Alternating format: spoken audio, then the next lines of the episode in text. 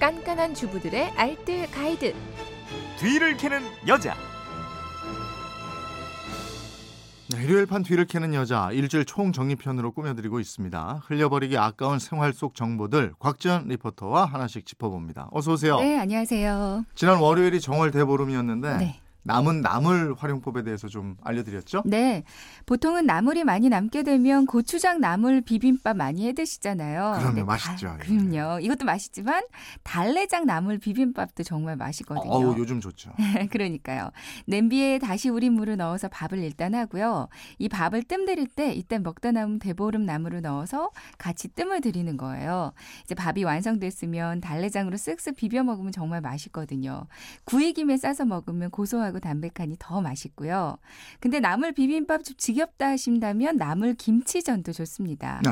이 남은 나물과 김치를 그릇에 담고요. 가위로 그냥 싹둑싹둑 작게 잘라주세요. 부침가루 넣고 기름 두르고 부쳐 먹으면 정말 별미거든요. 음. 그리고 또 나물 동그랑땡도 맛있습니다. 나물을 작게 다지고요. 고기 다진 거. 두부는 물, 물기를 빼서 큰 볼에 넣어주세요. 소금, 후추로 간하고 바로 동글동글하게 빚어서 밀가루 묻히고 달걀물 입혀서 기름 두르고 구워 드시면 되겠습니다. 음. 정월 대보름에 나물 하셨어요? 저는 했죠. 우리 그냥 지나가더라고. 많이 하진 못했는데 네. 몇 가지 했어요. 그래서 저는 아니 동그랑땡은 못 해봤는데요. 비빔밥은 아직까지도 남아서 먹고 있어요. 예. 아, 정월 대보름에 이게 땅콩도 안 주는 건 왜 그런 거예요? 제가 좀 가져다 드릴 걸. 함박 스테이크나 육개장으로도 활용할 수 있다고 그랬죠? 네네. 소고기 등심이나 돼지고기 목살을 다져서 넣고요. 나물 다져 넣고 전분가루랑 또 소금, 후추를 넣은 다음에 충분히 치대주세요.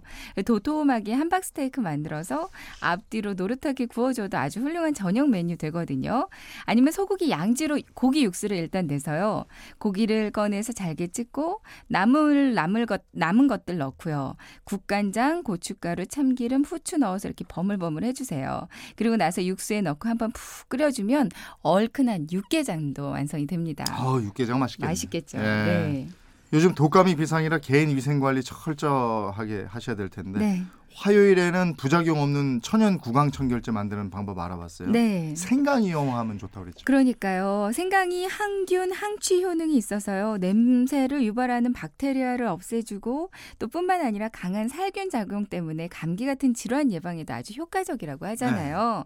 먼저 준비물이 생강, 그리고 레몬, 물 이렇게 세 가지만 있으면 됩니다. 생강은 물에 한 서너 시간 정도 담가서 물에 좀 불리고요. 알루미늄 호일 있잖아요. 네. 요거를 적당히 뭉쳐서 요걸로 이렇게 벗겨내면 싹싹 아주 잘 벗겨져요. 껍질을 제거했으면 이제 물을 넣고 믹서에 한번 갈아주시면 되는데요. 물은 생강의 양이 한 두세 배 정도가 적당한데 물을 저는 두 배 넣었거든요. 근데 애들 사용하기는 좀 진하더라고요. 네. 그러니까 애들과 함께 사용을 하실 거라면 물을 좀 넉넉히 넣어주시는 게 좋겠습니다. 음. 이걸 체에 한번 걸러내서 생강 찌꺼기는 냉동해 놨다가 나중에 김치 담글 때 같을 때 사용하시면 좋아요. 네. 이제 걸러낸 생강물만 사용을 할 건데요. 냄비에 생강물을 넣고 가스불에 올려서 한번 데워줍니다. 살짝만 데운 상태에서 레몬즙을 여기다가 넣어주세요. 네. 이렇게 만들어서 식혀서 병에 담아두고요. 냉장고에 보관해 놓고 수시로 이제 가글처럼 사용하시면 되겠는데요. 음. 근데 처음에는 생강향이 많이 강한데 아주 금방 진짜 개운해져요. 네. 수요일, 수요일에는 엄마표 천연 물감 만드는 방법 알아봤는데 네. 채소들로 만들 수 있다고 그랬죠? 천연 재료만 사용을 하기 때문에 어린 아가들이 가지고 놀기도 좋고요. 물고 빨고 또 심지어 먹어도 안전하거든요. 네.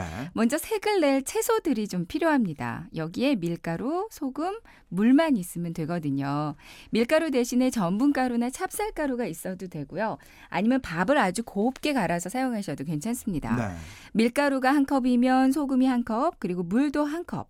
이렇게 넣어서 한번 끓여서 밀가루 풀을 써 주세요. 음. 여기다가 마무리에 그 식용유를 살짝 넣어주면 더 좋고요. 그리고 나서 당근, 비트, 적 양배추, 시금치로 색을 내면 되거든요. 네. 이제 채소들을 씻어서 적당히 잘라주시고요. 하나하나 믹서기에 넣어서 갈아줍니다.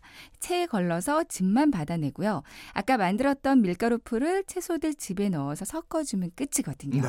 이걸 하나하나 작은 통에 담아서 애들한테 주면 정말 잘 가지고 놉니다. 음. 그러니까 물감 놀이를 하고 좀 바닥이나 욕실 벽면이나 놀이 매트 같은데 얼룩이 많이 남았다면요.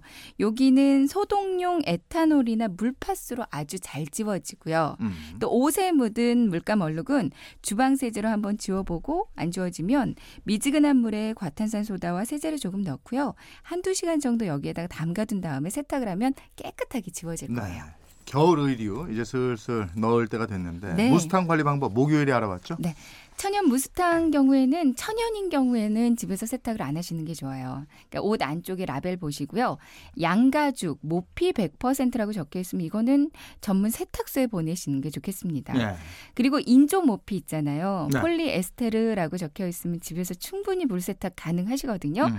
찬물을 조금 받고 여기에다가 울 샴푸 조금 넣어서 먼저 세제를 물에 풀어 주세요. 근데 여기다가 베이킹 소다나 소금을 조금 넣어서 녹여 주면 옷 냄새도 많이 제거를 해 줘서 좋습니다. 네. 이 세제물을 이제 세탁기 세제 투입구에 넣어서 세탁 한번 돌리시면 되거든요.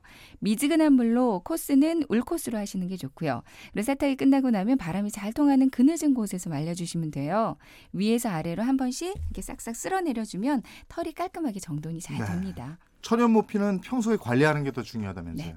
무엇보다도 평소 눈이나 비를 맞지 않도록 조심하시는 게 좋겠고요. 근데 혹시라도 비에 젖었다면 최대한 빨리 마른 수건으로 이렇게 톡톡 두드려서 습기를 제거해 주세요. 그리고 그늘에서 말리고 얼룩진 부분을 솔로 문질러 주는 게 좋겠고요. 부분적인 얼룩이 좀 심하게 생겼을 때는 그 흰색 고무 지우개 있잖아요. 네. 지우개로 살살 문질러 주는 것도 좋겠고요. 아니면 전용 클리너 있어요. 음. 요거를 스펀지에 살짝 묻혀서 닦아 주거나 우유를 거즈에 살짝 묻혀서 이걸로 얼룩 부분만 살살 문질러 주는 게 좋습니다.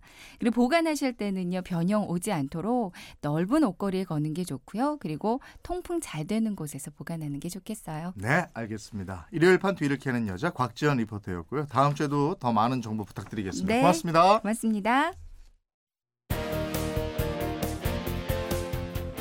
알찬 지식과 정보, 생활의 지혜가 가득한 그건 이렇습니다. 이재용입니다.